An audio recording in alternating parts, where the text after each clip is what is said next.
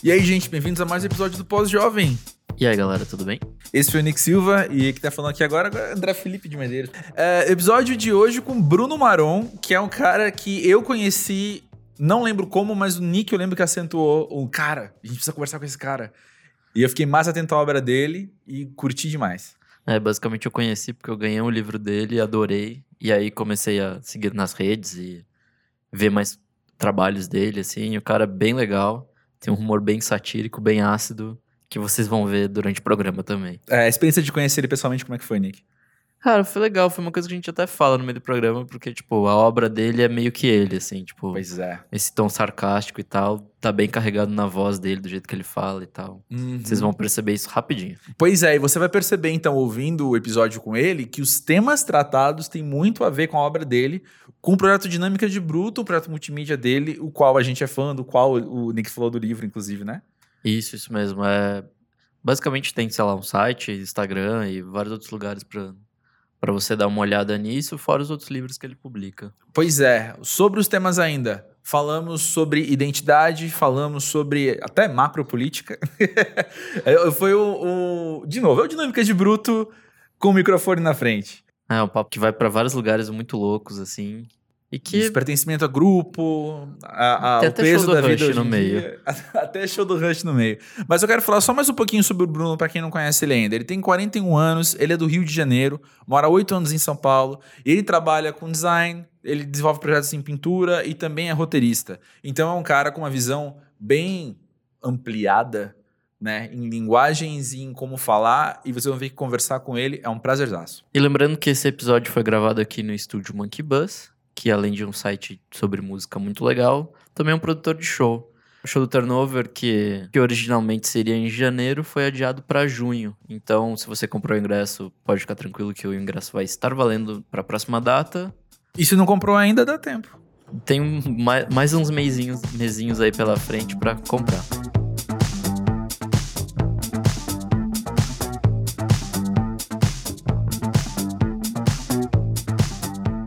Bruno, conta aí pra gente. Fase pós-jovem da vida. O que, que você entende por isso? Como é que você tem Ah, se tem relacionado isso, com né? isso? Da pós-jovem. É sobre isso o podcast. então, eu, eu, eu tenho um amigo, cara, que assim, ele, ele, fala, ele falou uma coisa recentemente, eu achei tão engraçado. Que ele falou assim. A gente, tava, a gente sempre fala sobre juventude, né? O que, que significa ser jovem e o que, que significa deixar de ser jovem, né? E acho que um dos grandes medos é quando você constata que você não é mais jovem. Uhum. É quando você olha para o mundo e você fala, é, acho que acabou. Minha carreira de jovem acabou. E aí, claro, né? Eu acho que assim, cada um vai, vai se desenvolvendo de uma forma, mas é, é, é, tem uma coisa da vida adulta, né? Isso para mim é um tema, né, a gente pode falar horas sobre isso, né? Opa, começou então. É, é porque eu acho muito pegadinha essa coisa do, do adulto, né? Mas assim, só pra, só pra antes de. Se a gente quiser falar sobre adulto, só, só sobre essa coisa que, meu, que o meu camarada falou num tom de desabafo, mas foi, foi meio galhofeiro também. Ele falou assim, cara, é... e a juventude, cara? Ele falou assim, meu irmão, eu não vou largar esse osso. Eu não vou largar dela, porque eu sei que ela um dia vai largar de mim, sacou? Olha. É, ele falou isso. Isso Então, assim, no sentido de forçar a barra. Eu, acho, eu, eu gosto muito disso. Eu, eu gosto muito da ideia de forçar a barra. é- Uhum. Porque isso também é muito, de alguma forma, humorístico, entendeu? É, é forçar a barra, a decadência, o desespero de você é, se arrastar naquele. na- tipo, se arrastar atrás da juventude até a juventude te largar de vez, né? E você ficar desamparado, entendeu? Então, quando ele falou isso, eu me identifiquei muito. Eu falei, é, realmente eu vou fazer o possível e eu quero chegar num nível de forçação de barra que os meus amigos têm que me falar, sabe? Ó, ai, maluco, Tá tá, tá ridículo, cara, entendeu? Você tá uma mistura de, sei lá, um, um Evandro Mesquita sem carisma, sacou? Decadente, entendeu? Sem respaldo, sem, né? Sem nada, sabe? Você- tá esvaziado. Eu quero chegar nesse ponto, entendeu? De alguém falar, pô, não dá. Você não é mais jovem. Uhum. Entendeu? Porque eu não diria nem que eu sou jovem, eu sou adolescente, né? Eu tenho 41 anos, mas eu sou um retardado. Assim. Sou bem, bem infantilizado, sabe? É... Mas claro, né? É, é... Putz, aí eu tô lembrando de. Eu tô lembrando de um monte de coisa agora. Porque assim, é... tem um. Tem um cara chamado. Já morreu já, Roberto Piva, que é um, que é um poeta. Foi um poeta considerado assim dessa, dessa cepa marginal de São Paulo. E, é muito, tem um documentário dele chamado Assombração Urbana. É muito, muito incrível esse, esse documentário. E aí ele é um cara assim muito irascível, assim, sabe? Puto com tudo, assim, com ah, com, com, com, a sociedade de uma forma geral, né? É, sendo, sendo amplo, mas aí ele, ele tem uma. Ele tem uma espécie de surto psicótico, lembra até um pouco o Glauber. Uhum. Aqueles surtos do Glauber, sabe? Uhum. Aquelas, né? Aqu, aquelas, aqueles diálogos. Diálogos não, né? Como se fosse um monólogo meio inflamado, assim, falando sobre o Brasil. Então o, o Piva, ele tá falando. Ele fala sobre. Ele faz uma alusão, uma, uma apologia à, à adolescência eterna. Hum. Ele fala assim: a gente tem que ser adolescente para sempre, sacou? Porque ele fala: o adulto. É curioso o jeito que ele fala. Ele fala assim: o adulto é o cara que tá do lado do dono da fábrica. Hum. né? O adulto é o cara que foi cooptado. Ele foi cooptado pela, pelo maquinário, pela indústria, é, é, pela mediocrização, entendeu? Então ele, ele faz. Ele, ele, né, ele deixa isso muito cindido, assim, sabe? É adolescente, é, insubordinação, né? é, revolta, indignação, é, fuga, entendeu? É, mas não é no sentido ruim, né? Porque a vida adulta, ela categoriza a adolescência como esse período chato, né? Que você, na verdade, ainda não está completamente adestrado. Entendeu? Sim. Mas existe também, da parte de muita gente, uma nostalgia muito afetuosa com a adolescência, né? Quando pensar desde aqueles tweets a, a, até um pouco grosseiros de ah, queria chegar em casa e ver sessão da tarde, como era, como eu fazia quando eu tinha 15 anos, sabe? Ah. Até alguma coisa mesmo, um senso de liberdade diferente que as pessoas às vezes enxergam na própria adolescência, né? Isso existe também. Também, também. É, eu não sei, eu tive uma adolescência muito boa. A minha uhum. entrada na juventude, né? É, é, aí eu esquecendo a minha vida, tô falando assim daquelas categorias mesmo, assim, né? uhum. né? Tipo, ah, né? Quando você faz 18, você entra na juventude, entendeu? E esse período para mim foi, foi um pouco dramático, assim, foi, foi, foi, foi bem ruim, assim. Uhum. Mas a adolescência foi legal, é, é especialmente, e aí acho que a nostalgia ganha um contorno muito mais forte porque a minha adolescência não tinha internet, uhum. entendeu? Não tinha. A minha adolescência, ela acabou ali em 96, né? Quando eu fiz 18, por exemplo. E ali estava começando a internet, né? Então, quer dizer, eu, eu é, é, sei lá, é, é, muito bizarro imaginar como é que era a nossa vida, né? Um adolescente na década de 90 que não tinha internet, entendeu? As pessoas, sei lá, tiravam foto, é, papel, marcavam coisas pelo telefone, interfone, uhum. entendeu? É muito esquisito, ninguém brincava, brincava assim no. Na, eu sou, eu sou mulher. É, piá de prédio, como dizem em Curitiba. Né? Ou então menino de varanda, frango de condomínio, sei lá, tanto faz. Mas é esse esquema, né? Eu cresci. Eu tive uma infância muito. e adolescência muito legal num play. Né? Uhum. É, mas é que é um negócio gigante. Era uma comunidade, assim, a parada, entendeu? Uhum. Muito foda.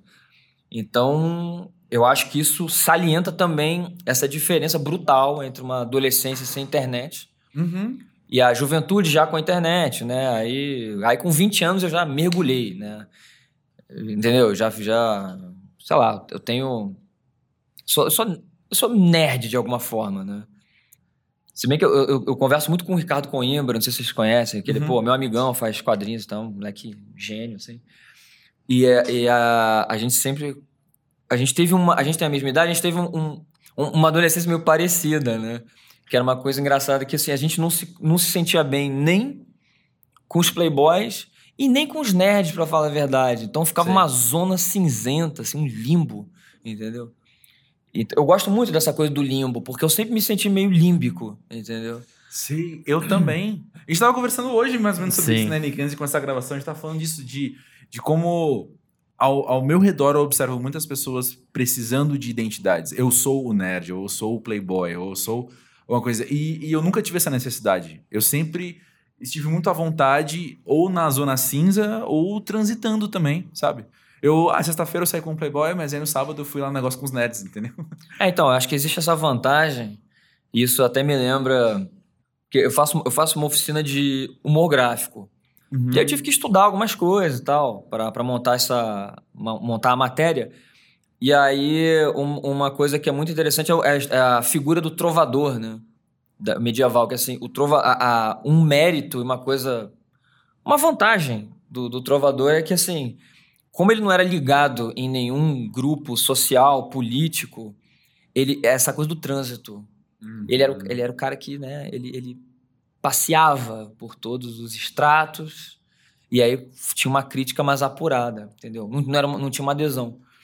Então, é, eu sempre fui muito, eu sempre desconfiei muito dessa adesão, entendeu? É, fundamentalista, esses grupos, sabe? Então, assim, eu olhava pro Playboy e falava, putz, não é isso. Mas eu também olhava pros nerds e falava, pô, também não.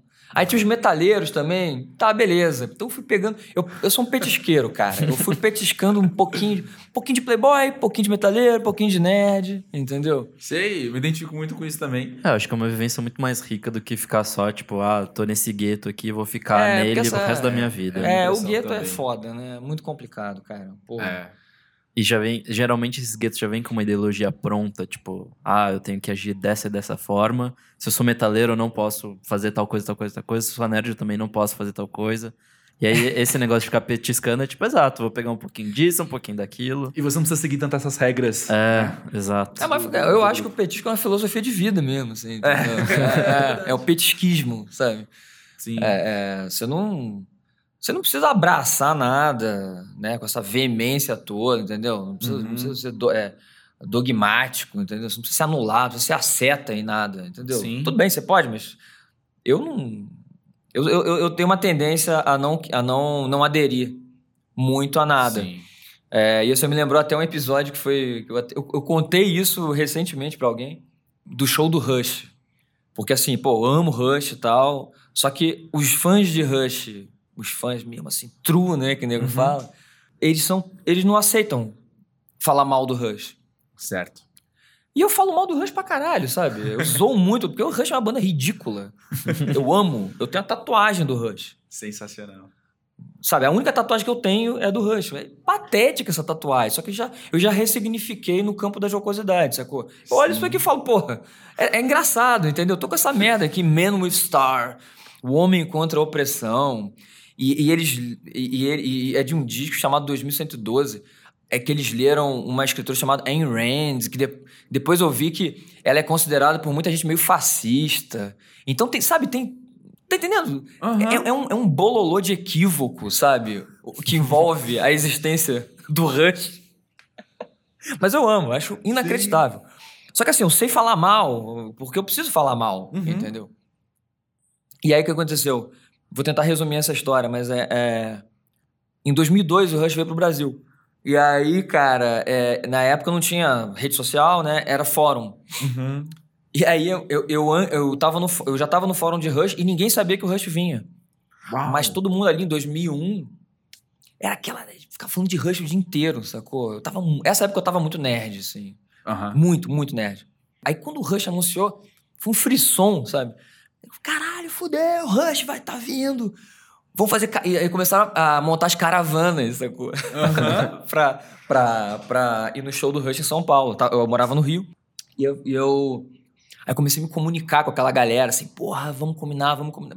Na época, a internet, é, em 2002, ainda tava bem Era embrião 1.0, ainda, bem né? embrionária, né?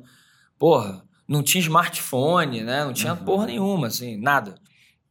Então, era estranho combinar alguma coisa, mas era o Rush, né? Então, ah, vamos, vamos lá, tal, é, vamos se encontrar duas horas antes no bar tal. É, e aí eu. Nossa, o nível de ingenuidade, sabe? Eu fiz uma camisa, assim, eu desenhei uma camisa. A camisa ficou lixo, assim, ficou feio demais aquilo.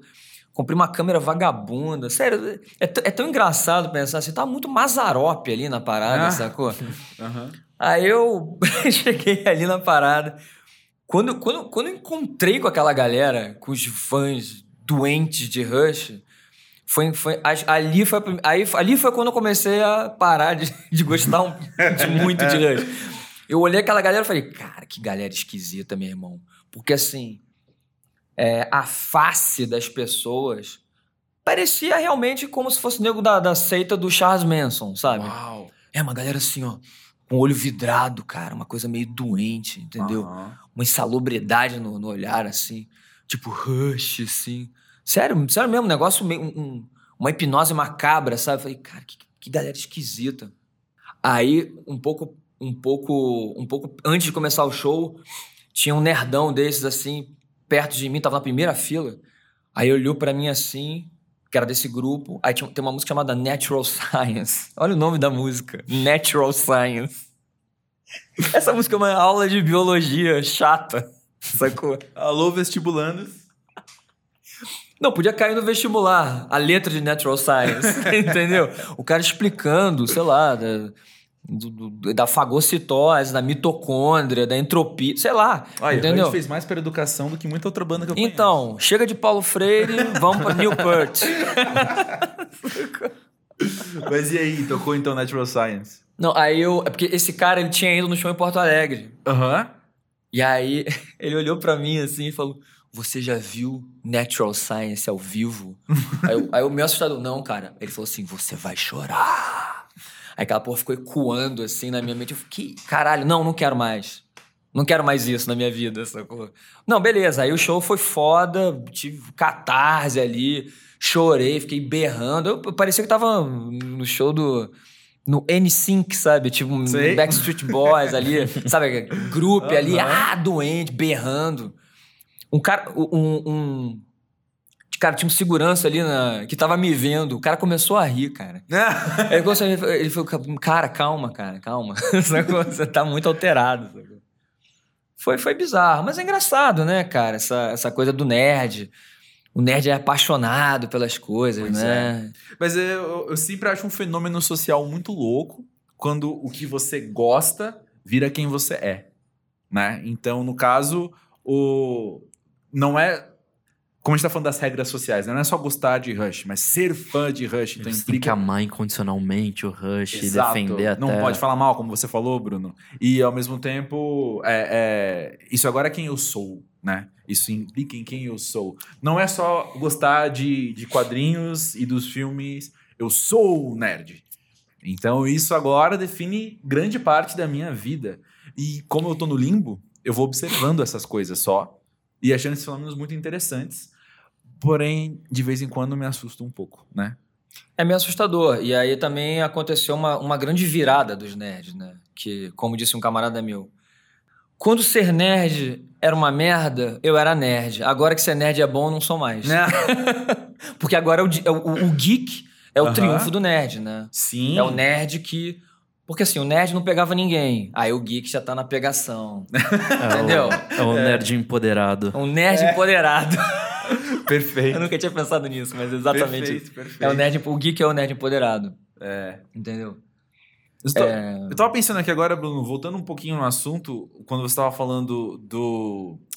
Uma certa comparação da vida do jovem com a internet, jovem sem internet e tal. Você convive bastante com pessoas mais novas também hoje? Muito, muito. Eu, os- os- o, espectro é, etário dos meus amigos, assim, vai dos 20 anos. Eu tenho um Uhum. amigo de 20. Dois, dois zero mesmo. Aham. Não, até agora tá com 21.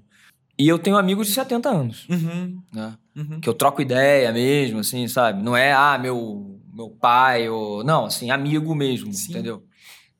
Então... É, é engraçado, né? Porque, assim, parece que eu tô na metade da vida, de alguma forma, e aí faz essa varredura pra cima e pra baixo na idade, né? Sim. E eu, sabe, eu sempre gostei também de, é, de conviver com pessoas de várias idades. Mas não vou negar que, é, que tem uma coisa assim da, com a galera que nasceu muito próximo, que é a vivência, entendeu? A gente viu o- o- a, a evolução do Brasil. É difícil falar em evolução, mas né, nos Pois é. últimos 30 anos, entendeu? Desde, o- desde a abertura, da falsa abertura, né? que na Uhum, verdade foi uhum. uma né? Foi uma espécie de teatro. Uhum. E agora, e agora acho que essa realidade voltou, né? Com uma, concretude, assim, bem insuportável, sabe? Pois é. Mas aí, mas, entendeu? Aí é, aí é mais fácil acessar certos assuntos com pessoas que. que... As referências são as mesmas. As referências, entendeu? Tem, tem a referência televisiva, por É, você assistiu o exemplo. programa da Xuxa, e a galera também assistiu. sabe? É, a, a Xuxa destruiu o Brasil, né, cara? O programa da Xuxa aniquilou a cabeça de todo mundo ali, né, cara? Pois é, pois Né? é. E quanto mais a gente cresce, mais a gente olha pra trás e percebe isso, né? Fica mais é impressionante, né? Porque assim, cara, a parada era, era quase um. Era quase um projeto nazista, aquela porra, né? Não é da loira alta. É, tipo, aquela referência de beleza, aquilo ali, a Exato. vigência daquela merda. Uhum. Mas durou muito. Durou, é, tá aí até agora, entendeu? Não, tô zoando, assim, não é, não é Claro, que. claro. Não, é tipo, pô, o, é, é, o mundo foi, sempre foi muito assim, né? Porque aí depois é, a gente começou a, a relativizar a beleza. Ainda bem, né? Porque ficar preso nisso era uma coisa alucinante, né? Imagina já as meninas, assim, da, daquela época, todo mundo queria ser a Xuxa, né, cara? Pois é. Entendeu? E até que depois surgiram vários clones dela, né? Tipo, Angélica, e Pois É. é, pois é. Eliana e coisas do tipo. Outras Xuxa, pois é. Mas eu, eu penso que na conversa onde a gente estava falando do, da, da geração, microgeração, talvez, né? Quem nasceu num ano muito perto, perto do nosso, tem a questão das, das referências que são as mesmas, das experiências que a gente testemunhou junto, mas às vezes tem até, até uma outra camada que é só de você estar num lugar de vida muito parecido com alguém, já cria um, um outro, outra dinâmica na conversa. Às vezes é até biológico, sabe? Às vezes você. Um assunto que de vez em quando aparece no pós falando de ressaca, por exemplo, que aí é algo que uma outra pessoa vai viver de um outro jeito. Então, quando você. Tô dando um exemplo muito bom, podia dar um exemplo melhor, né? Mas. Mas Dor nas enfim, costas. eu, eu penso que às vezes casa muito isso, assim, de tipo, cara, a gente sabe conversar num nível diferente de uma pessoa de idade mais diferente da minha, né? Às vezes isso eu percebo isso, porque eu também tenho amigos de idades muito diferentes. Menos diferentes que as suas, talvez. Mas tenho amigos de, de, de gerações diferentes. Mas quando eu sento com alguém que tem uma idade parecida com a minha, a conversa é outra. Ah, E é naturalmente outra, né? Isso- mais profunda ou mais, enfim. Porque a gente. E, e- e só por quê? Porque o nosso vínculo é outro. Nossa dinâmica é outra, né? O entendimento é outro. É, eu tava uma vez conversando com, com alguém assim, e aí, que, que é da minha faixa etária, aí Uhum. a pessoa falou assim: Cara, que saudade da Guerra Fria. Não, porque o charme daquela dicotomia Aham. é, União Soviética, Estados Unidos, sabe? Putz, aquilo ali tem um. Tinha uma atmosfera mágica naquela parada, de pensar num ano como 86 ali, sabe? Sim. Entendeu? É, é, sei lá, cara, o, o Perestroika, Challenger, sabe? Tinha uns Aham. acontecimentos assim que era. é, é, Eu, eu, eu tenho uma tendência a achar que o século XXI, de uma forma geral, ele perdeu muito dessa magia, entendeu? Mas isso é- talvez seja uma bobagem, entendeu? Mas é, Interessante, conta mais. é, não, é, é que.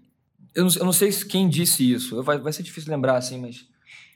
Talvez o século XX tenha sido o último século onde o ser humano tinha um protagonismo muito grande, sabe? Eu sei que é meio estranho falar isso, mas eu acho que o século XXI, o ser humano ele foi.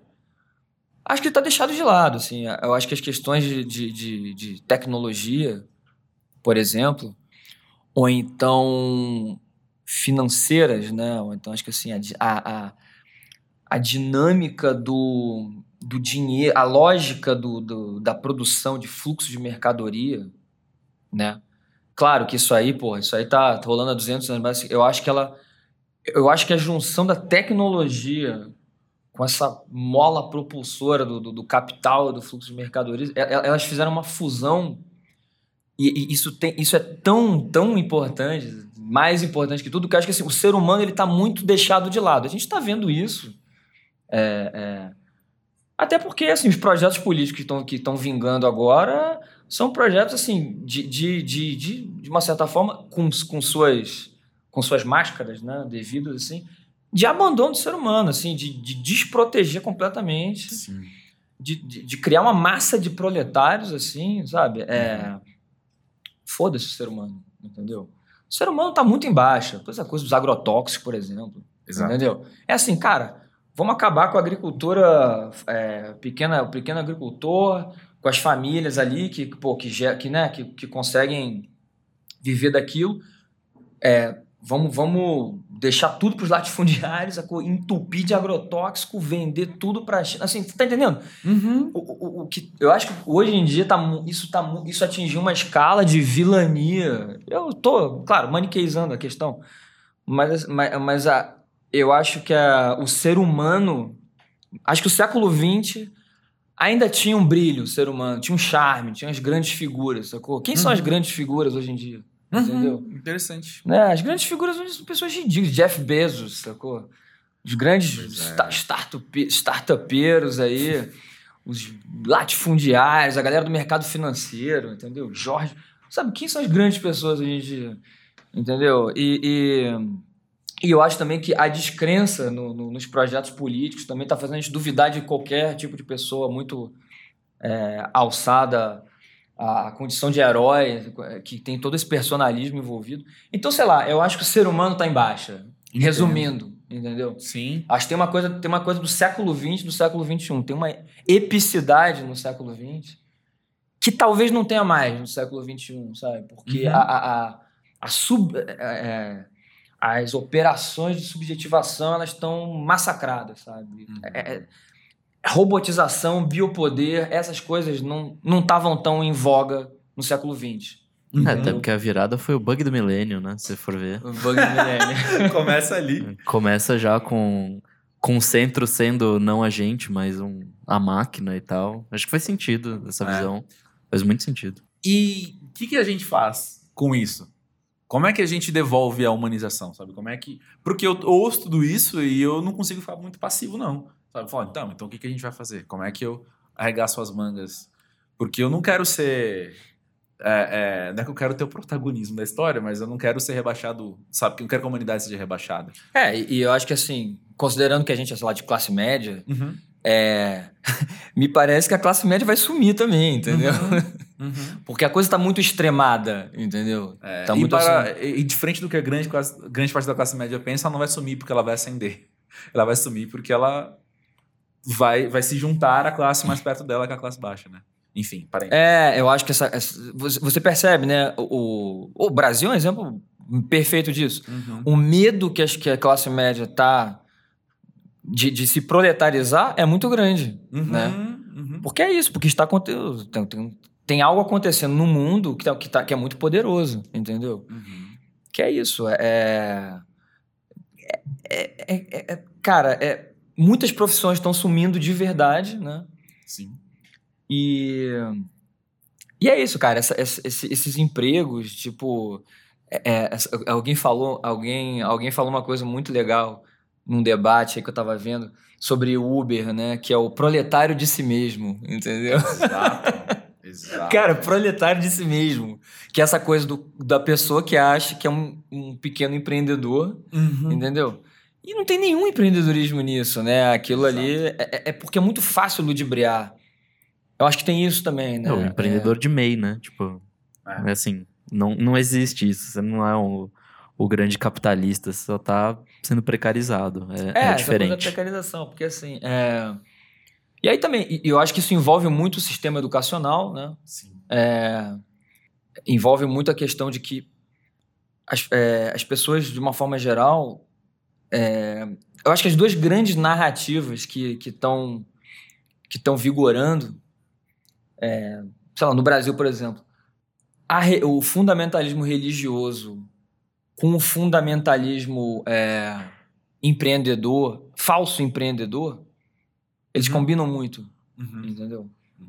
Então, assim, essa, essa, essa conjugação de, de, desses, de- uma espécie de é, catequização, entendeu? É isso, as pessoas são catequizadas, né? É, vão ser, já vão sendo ensinadas de- desde sempre a temer a Deus e, e, e correr atrás de dinheiro.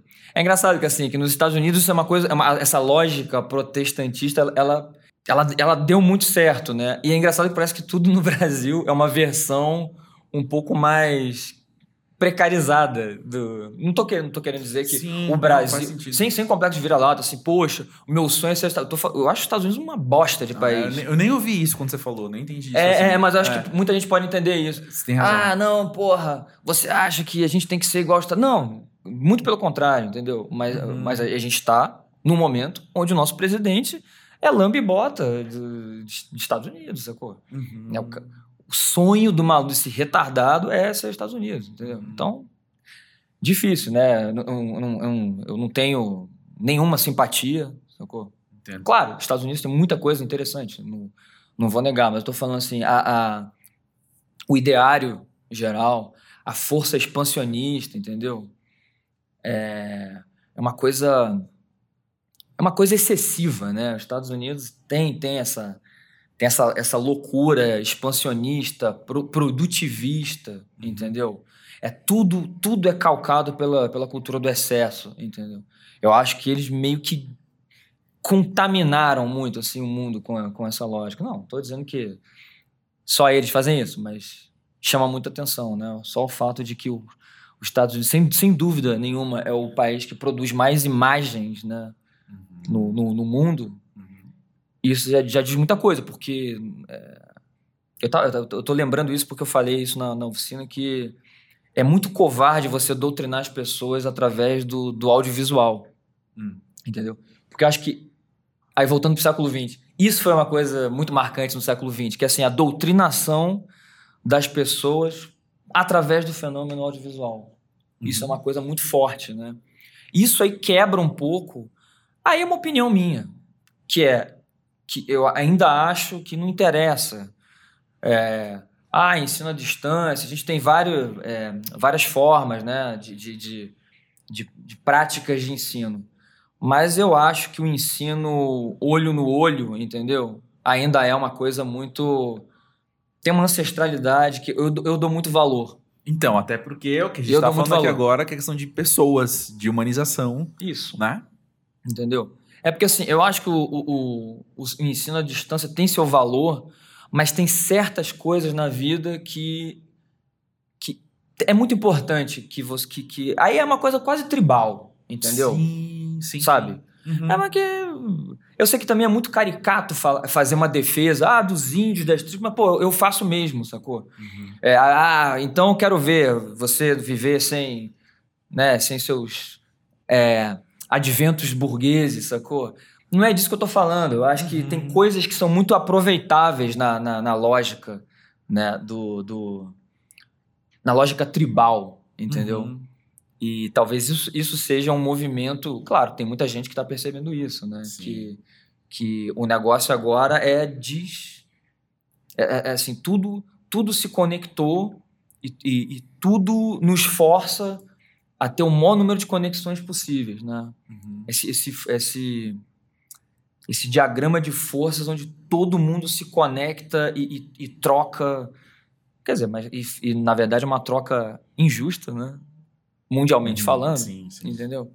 Então, talvez para trocar essa, essa dinâmica que depaupera certas regiões do planeta.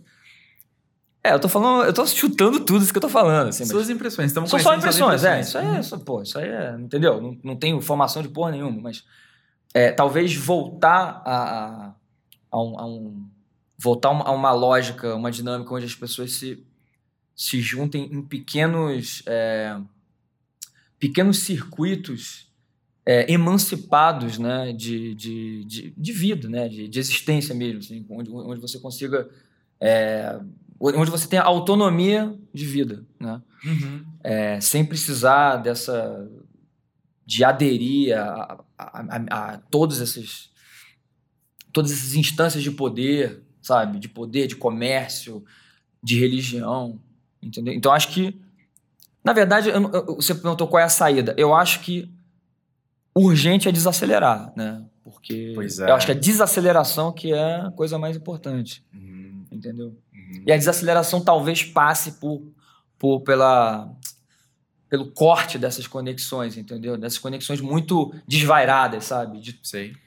tá entendendo? De, todo, de em todos os campos de atuação humana, sabe? Sim. E É, também no um lado, pouco. no lado micro, né? No lado das micro, das relações humanas, no lado Uhum. das de como você lida com você mesmo, até é, fazendo um gancho talvez não tenha muito a ver, mas a gente estava conversando hoje também, Nick, né? Hoje mais cedo a gente estava conversando de como, como a gente tem observado muita coisa ao nosso redor que podia ser ter mais conteúdo virou autoajuda, mas enfim, é, mas eu tô falando, mais superficial, achei, Sim. desculpa. As coisas estão mais superficiais ao nosso redor muitas vezes, mas tem a ver com essa urgência de eu preciso disso o quanto antes, eu preciso só me sentir bem agora, eu só, preciso só é, é, conseguir dormir hoje. É, quase uma lógica mercantilista de preciso de resultado rápido e quero É, bem logo e consumistão, bem consumistão. Então, eu penso que desaceleração também é nisso, né? Também é no, É, no como é- você lida com você mesmo, né? De calma. A gente pode porque- trazer essa calma. É porque fala, é, fala-se muito, né? O, o, o problema, para mim, um dos grandes problemas é que é, se você for, se você for pensar, por exemplo, a condição dos economistas hoje em dia, né? Eles Uhum. foram alçados a os, os grandes pensadores, né? Que dão as diretrizes do que vai acontecer no mundo, né? Eu acho isso muito problemático, porque eu tenho visto, inclusive, econo- economistas que estão fazendo um certo meia-culpa, né? Porque eu, eu tô prestando muita atenção no, naquele, no Eduardo Gianetti, sabe? Não sei se vocês conhecem, que, enfim. Ah, vamos dizer, ah, economista do PS Tucano e tal. Não interessa. Eu acho ele é uma figura muito interessante. E ele fala assim: é, infelizmente, cara, quanto mais o mundo avança no campo econômico, mais ele se enreda no campo econômico, né? No sentido que tudo é perpassado por essas relações, né? De, de economia, de troca de, de, é, é, de equivalência numérica, entendeu? Isso é uma coisa muito fria, muito triste, né? Então, é, é, mas assim, o que está por trás disso? Está por trás disso, na verdade, uma economia psíquica, né? Uma economia libidinal, né? Isso é, e isso é, isso é, isso é muito mais, isso é a coisa mais elementar no final das contas, entendeu? Então, você, a gente está brincando com o desejo das pessoas, né? Uhum. É, porque é isso que está em jogo. Quando a gente fala, "O- eu quero isso, eu preciso chegar nesse ponto, eu preciso me autorizar, preciso me qualificar, preciso me empoderar, preciso me endinheirar, tudo isso é, é- é desejo insuflado é, pela lógica dominante, né? Então é Uhum. isso, é economia psíquica, né? Uhum. Isso é, isso é muito, isso vem muito antes da, da- economia, né, financeira, entendeu? Então é muito complicado, é muito, é muito descuido, entendeu? É- é- as pessoas estão sendo muito maltratadas. Eu digo todo mundo, entendeu?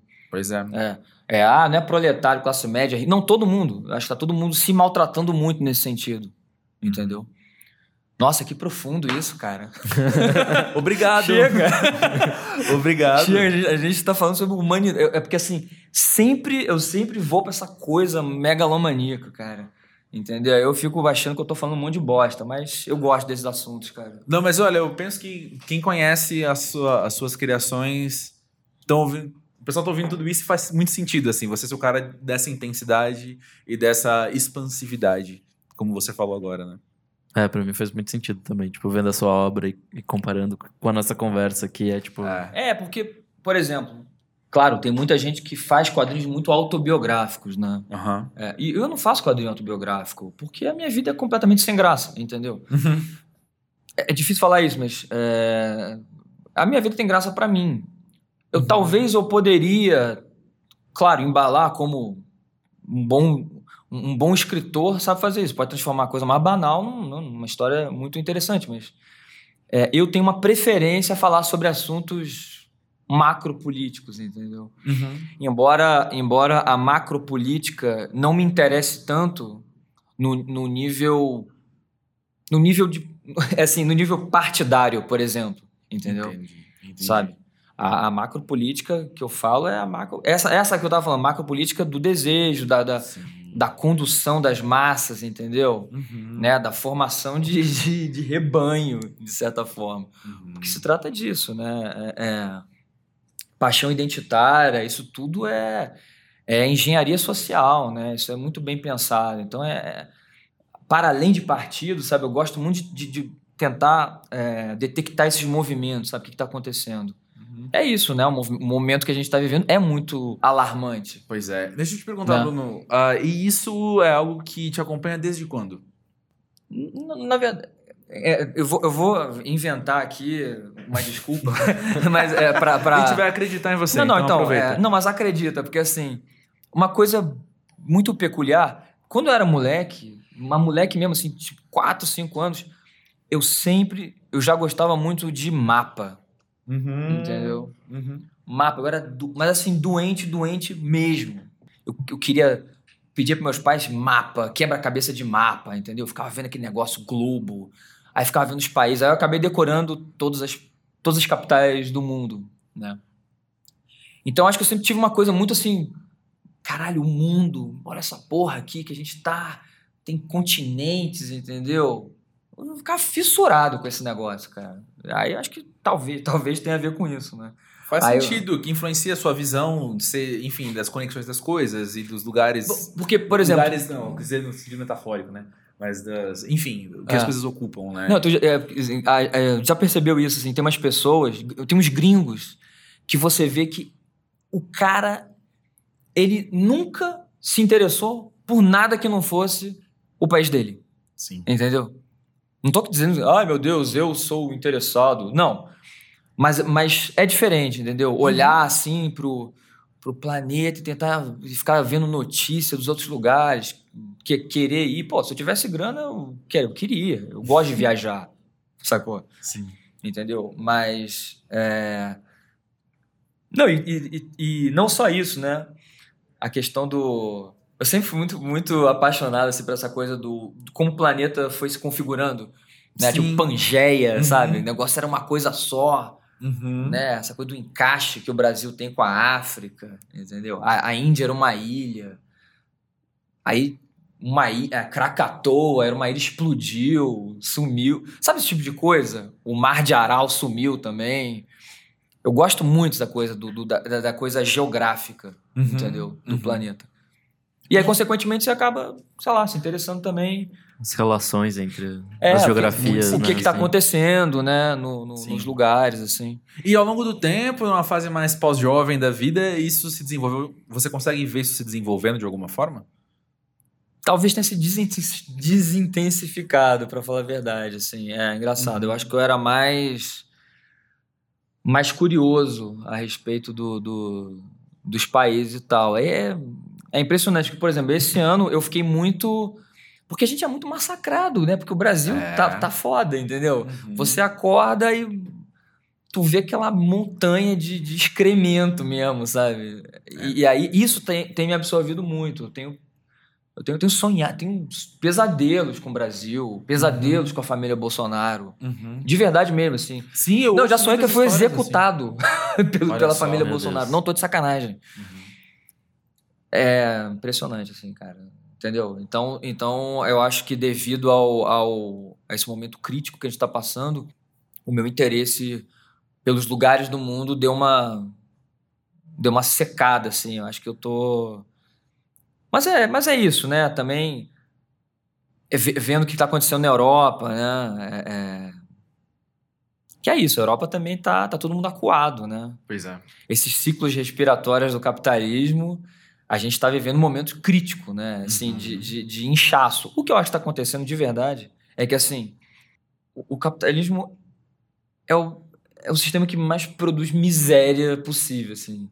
A gente não conhece outros também, porque o cap- o capitalismo não deixou que outros... É, é, não sou comunista, tá? Só pra... Não, que fique claro aqui que eu também acho que o comunismo é uma bela bosta, mas... Uhum. É, mas é que assim, a produção de miséria do capitalismo, ela tem um limite, entendeu? E eu acho que esse limite chegou. Chegou no sentido de tem muita gente abandonada. Uhum. E, e, claro, a solução que no fundo sempre vai ser cruel, porque o mundo foi construído à base de muita crueldade, ela vai ser cruel com todo o refinamento semiótico para disfarçar. Então, assim, ah, políticas de austeridade. Na verdade, assim, no Brasil é política de extermínio mesmo, É. entendeu? É matar o excedente de proletariado. É isso que, tá, é isso que vai acontecer, é isso que está acontecendo, entendeu? Isso, e isso é transmitido com, com todos os disfarces possíveis. Mas é isso que está acontecendo, para mim. É isso. Um contingente de miserável está começando a atrapalhar, entendeu? É assim, as veias estão entupidas, vamos eliminar isso aí, entendeu? É isso que acontece. Né? Entendi. Chegou um desabafo aqui pra gente que eu penso que tem, se comunica muito com onde o assunto tá. E enfim, é um desabafo e ela pediu para ser anônima. E ela diz o seguinte: O meu tema atual da vida acho que é apenas o cansaço, a falta de energia, sei lá. Na verdade, acho que o dilema de querer se assumir independente e dar conta da própria vida, das próprias contas e do próprio aluguel, mas ao mesmo tempo se sentir vencida pelo fantasma de pensar que o dinheiro de autônomo não vai chegar enquanto nem as roupas, nem a casa, nem as louças vão se limpar sozinhas. E precisa tanta energia para levantar essa grana e fazer tudo isso e honrar um trabalho bem feito, ou o dinheiro não chega mesmo, e no fim pagar as contas, se alimentar e dormir porque não sobra energia e nem dinheiro para mais nada. Eu penso que tem a ver com precarização que a gente estava falando, não só no sentido prático, mas no sentido emocional também, né? Esse esgotamento é, é algo que ao meu redor eu vejo bastante e internamente também. Eu, eu, me sinto muito assim. Na verdade, 2019 foi um ano muito violento para mim, de, de ter que correr maratonas para conseguir alguma coisinha pequena, assim, sabe? De ter que correr muito, muito, muito, muito, muito, não parar quieto e aí chegar muito cansado. No fim dessa maratona, alguém falar assim: tá, mas agora tem a próxima, então, hein? Até o meio-dia você tem que fazer a próxima. E aí ter que fazer isso e, e a sensação de, de um esgotamento, de uma falta de energia, ela é tão constante. Tão constante. E o meu grande medo sempre é o quanto essas coisas têm um poder de entrar em outras áreas da vida, sabe? De dominar. Não é só um cansaço físico, mas isso afeta. No meu caso, isso afeta muito a minha sociabilidade, por exemplo. Então eu não quero ver ninguém, eu não quero ver gente. Eu tô, eu tô muito cansado. Eu, eu sou introvertido, eu preciso do meu tempo sozinho. E eu não quero ver ninguém. Só que então, se depender de mim, eu vou fazer um, um, um, eu vou hibernar não só fisicamente eu vou hibernar de sociabilização sabe eu vou ficar três eu vou passar um inverno da alma sem ver ninguém e aí também isso tem os danos para mim porque eu sou um ser social por ser humano e preciso de gente por exemplo e como é difícil né viver no mundo que que construíram pra gente que a gente enfim, de alguma forma também acabou construindo, né? Eu tenho visto isso muito ao meu redor também, tipo, todo mundo, assim, tá cansado e. E, e sério, 2019 foi tipo um ano péssimo, acho que pra todo mundo, assim. Sim, Ninguém tá feliz e falando, caralho, que ano foda, hein? A felicidade acabou em 2018, o último ano da felicidade humana. Ela né? se aposentou. E assim, é, é meio complicado, porque quando você entra numa situação dessa, tipo, é meio que você tá cavando seu buraco, você não sabe onde vai acabar, e você não sabe como você vai sair disso. Tipo, assim, de fato, não sei. E Acho que a gente já conversou com o Hugo sobre isso, sobre, uhum. sobre se sentir meio pessimista e tal. Uhum. Mas é, é, é, difícil, assim, é, às vezes é, é, difícil ver a luz no fim do túnel, sabe? De fato, eu não sei o que, que vai ser de 2020 e não sei se eu consigo esperar coisas boas sabe? É, e e eu, eu falo a mesma coisa, mas eu falo isso em numa primeira pessoa, porque eu tô falando de mim também, sabe? É, então, eu, é no, eu em todos estar, os né? âmbitos, eu é, acho. Não é, só é. no, no nível político ou no nível social direto. Do, eu e as pessoas ao meu redor, mas acho que, tipo, de fato, tudo tá meio cagado. é, é sim. A boa notícia é que nós podemos buscar mecanismos para lidar cada vez melhor com essas coisas. Sim, sejam sim. eles quais forem e seja onde você vai encontrá-los. Mas é, teve, um, teve uma entrevista de um, de um, escritor no Roda Viva recentemente que ele escreveu um livro chamado Sapiens. Não sei se vocês viram. Não, não eu, o Ivan Harari. Harari, exatamente. O Harari ele falou uma coisa maravilhosa assim. Ele falou que ele não, eu acho que ele não tem nem celular, sabe? É, uhum. Eu não sei se ele não tem celular, mas ele falou uma coisa meio assim: o celular não manda em mim, né? Uhum. E quando ele falou isso, eu, eu, fiquei muito preocupado porque o celular tá mandando em mim, uhum. por exemplo, entendeu? E isso, eu acho que se você for ampliar isso nas suas minúcias, assim, você vai ver que voltando ao capitalismo, é, é porque é, é, muito, é muito ridículo falar do capitalismo nesse nível maniqueísta, porque ou de, ou de economistas, entendeu? Porque o, o, meu conhecimento é restrito e ainda assim eu acho que tem muitas coisas interessantes no campo econômico, uhum. do, mercado. Tem, eu acho que eu acho que Eu acho que dava para fazer alguma coisa, mas enfim, não, acho que não é o caso discutir isso. Mas uma coisa eu, eu, eu posso falar ligeiramente num campo talvez filosófico, né? Uhum. De fil- filosofia amadora, Uhum. vamos dizer assim, que tem uma coisa no capitalismo que foi crescendo com o capitalismo, e aí está totalmente conjugada com o desenvolvimento tecnológico, que é assim, atualmente, eu acho que vocês devem sentir isso, e todas as pessoas esgotadas devem sentir a mesma coisa, que assim, é, o capitalismo tem um pressuposto de que você precisa disponibilizar o seu tempo integral. Uhum. Você tem que estar sempre disposto a responder demandas, no Uhum. caso laborais, né? É, e isso cria uma, um certo alarme né, nas pessoas, entendeu? Então, assim, Uhum. Aí, ah, lembrei o que ele falou. Ele falou uma coisa assim: o meu chefe não tem acesso ao meu celular. E eu achei, entendeu? Muito, muito perspicaz é- é- é- Excelente. esse dado, porque assim, quando você entra numa empresa, hoje em dia, o cara tem que ter acesso.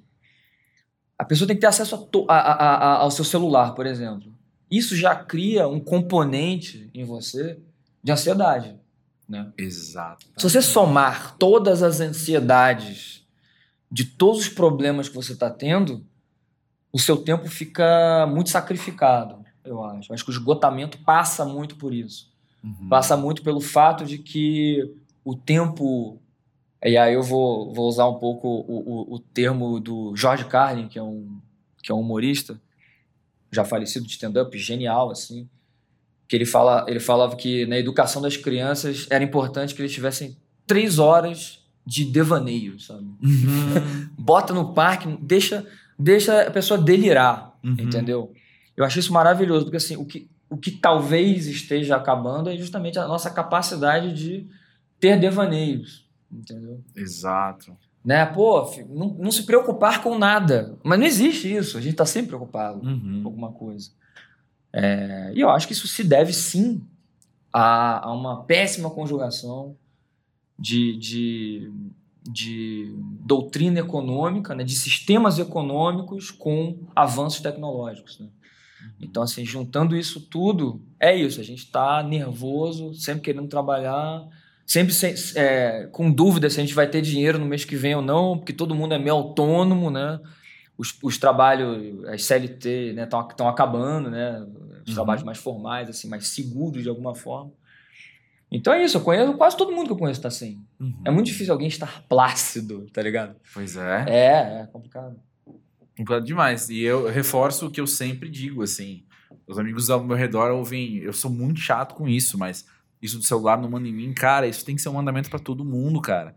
E, gente, vamos parar disso de trabalhar pro WhatsApp, gente. Sério mesmo. Eu fico vendo. Eu, eu não trabalho, é uma regra que eu tenho. Todo mundo trabalha comigo sabe que eu não vou responder mensagem. Não vou responder essa mensagem, eu vou te bloquear. Eu sou muito chato. E, mas por quê? Porque é um mecanismo que eu preciso pra não morrer de ansiedade. Isso. Então eu me entendo, eu conheço a minha natureza e eu conheço a minha saúde mental e eu preciso cuidar dela porque ninguém vai cuidar, só eu. Então eu não vou fazer isso. Mas eu fico vendo amigos que a gente tá, meu, sábado à noite em algum lugar, que falando, ah, peraí, peraí que mandaram uma coisa no grupo do, do trabalho. Peraí que mandaram um negócio no grupo. E alguém falando assim, gente, na segunda-feira vamos fazer uma reunião sobre tal coisa? Aí eu falo, pô, mas você vai responder? Não, não, porque é é sobre segunda-feira, tudo bem. Então, mas é sobre segunda-feira. Seu sábado você já tá pensando sobre segunda, sério? É, você precisa viver a segunda-feira desde agora. E, bom, eu não sei se é- a discussão agora é pra isso, mas às vezes parece que as pessoas precisam mostrar que estão trabalhando no sábado à noite. Mais do que qualquer outra coisa também, sabe? Mostrar que estão falando, ó, ó, chefe, eu tô aqui pensando na segunda-feira de manhã na reunião, e olha, meu colega do lado, olha como eu tô trabalhando mais que você, sabe? Nessa competição. E tá todo mundo muito doente, cara. Ah, é aquela realidade meio de publicitário de só sair quando o chefe sair, assim, sabe? Tipo, Uhum. umas coisas meio bizarras de tenho que mostrar muito que eu estou trabalhando e às vezes eu só tô esperando o chefe ir embora pra eu poder ir embora. Ah, sabe? então Tipo, tem essa tiração de onda de que trabalha, né? Eu acho isso muito ridículo, É. sacou? É. né? Que é uma- que- e você vê, né? Isso é, é- isso também é um, pro- isso é um projeto, né? Esse projeto de, de, de transformar o trabalho numa coisa muito heróica, entendeu? Nossa, como eu Sim. trabalho, sacou? Eu tô cansado porque eu trabalho muito. Uhum. Entendeu? Eu acho que se você tá trabalhando, eu acho que ninguém deveria trabalhar muito, pra começar, entendeu? Uhum. É. Uhum. Não é que eu sou contra trabalhar, sou vagabundo. Não, pelo co- contrário, Não, tem não, que eu gosto de trabalhar trabalhar. legal. Mas assim, é, vamos, vamos, vamos entender que, sabe, cara, às vezes você trabalha quatro horas por dia, mas se você trabalhar com um mínimo de saúde mental, você é muito mais produtivo, né? Sim. Então acho que é, é meio por isso. Então, então essa coisa ansiosa, entendeu? Todo mundo preocupado. Não, não, não tá rolando, entendeu? Pois é. Não pois tá é, dando certo. Pois é. Sabe? Pois é. Precisamos nos atentar, precisamos mudar isso. Que seja nas pequenas atitudes. Eu, no meu caso, não vou responder mensagem do WhatsApp e vou te bloquear sim. Se for trabalho. Já digo isso. É a minha, meu perfil, como é que chama? Status do WhatsApp, né? Sim, Fala, se for trabalho, manda e-mail. Se for trabalho, não vou te responder. Boa. E, enfim, precisa disso. Pô, eu acho. Caraca, você vê, a gente começou a falar de pós-jovem e nem falou. A primeira pergunta. Mas ao mesmo tempo falou o tempo todo. olha aí, olha aí. Mas uma coisa que eu penso, Bruno, é que é muito legal poder te conhecer também, porque o seu trabalho é também um alívio pra gente, né? De muitas maneiras. Então, já. Quando, quando você chegou, a gente agradeceu por você estar aqui, mas queria deixar muito claro, assim, a gratidão é muito forte de você por estar com a gente, não só por estar aqui, mas pelo que você já trouxe da gente te conhecendo, assim, que é Pô, um grande cara. alívio Pô, no meio disso mesmo, tudo. Valeu. Porque tem um lado que o seu trabalho faz a gente pensar também, faz a gente refletir, mas por outro lado também é um alívio, né? A gente É, riu, é, a gente verdade, fala. muita, muita, gente, muita gente fala isso assim. Pô, cara, meu trabalho tá uma merda, mas, porra, dá uma risada ali, entendeu? É, É então. porque é isso, né? O que que tá, o que que tá ao nosso alcance, entendeu? Quem, por exemplo, quem faz tirinha. É isso, porque não, não, dá pra considerar que isso é uma coisa pequena, entendeu? Uhum. É, claro que parece pequeno, mas, pô, se uma pessoa é, chega e fala, pô, cara, você tá alegrando o meu dia porque eu tô rindo da minha miséria. E é isso aí, entendeu? Porque É. se você tá, você tá numa situação miserável e não consegue sair, pelo menos dá uma risada. sacou? Ah, sim. né? Dá uma risadinha aí pra dar uma aliviada. Porque é isso, é um alívio, entendeu? Sim. Pô, o riso é um baita mecanismo, né? Uma É, baita é ferramenta pra gente. É, é um lidar com as paliativo, mas, mas também al- alguma coisa tem jeito na vida, a gente vai morrer mesmo, porra. É isso aí. Vamos rir, porra. sacou? Então é isso. Com essa frase a gente se despede. Então aqui agora. A frase final é: vamos morrer? Vamos morrer? Então, vamos rir. Não, gente, não foi um convite, tá? Foi só um. Isso não é uma é, apologia ao suicídio. não é uma apologia ao suicídio. Mas, Bruno, obrigado então por estar aqui com a gente. Grande prazer te Pô, conhecer. valeu, cara. Pô, adorei conversar você. com vocês, cara. Foi, foi do caralho.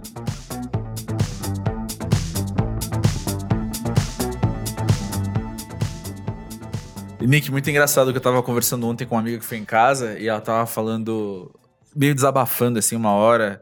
E o papo teve muito a ver com a conversa com o Bruno também, porque ela tava falando que, meu, por que, que as pessoas apenas não são, sabe? Fica todo mundo muito preocupado em catalogar a si mesmo e ao outro, sabe? Não, você tem que olhar pra mim e enxergar que eu sou pertencente a tal grupo, você tem que olhar pra mim e perceber tal coisa em mim. Quando na verdade a gente tem- pode ter a experiência de só andar pela vida conhecendo as pessoas por quem elas são, né?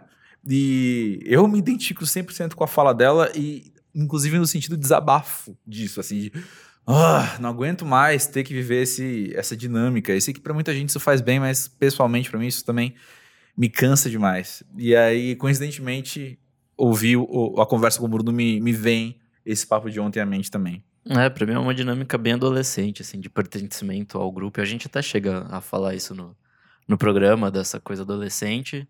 Mas acho que, por fim, a gente acaba não perdendo isso com o tempo, assim. É uma coisa que cada vez mais eu tenho me desligado dessa coisa de ser alguma coisa e eu tô achando muito bom, assim. Apenas ser você, né? Sim, é, eu não preciso comprar o discurso de ninguém, eu não preciso adotar as caixinhas de, de certos grupos, que eu acho que é bem, bem melhor, assim, um jeito melhor de viver. Pô, feliz de ouvir isso. Já que o programa acabou na bad, né, vamos trazer um pouquinho de luz.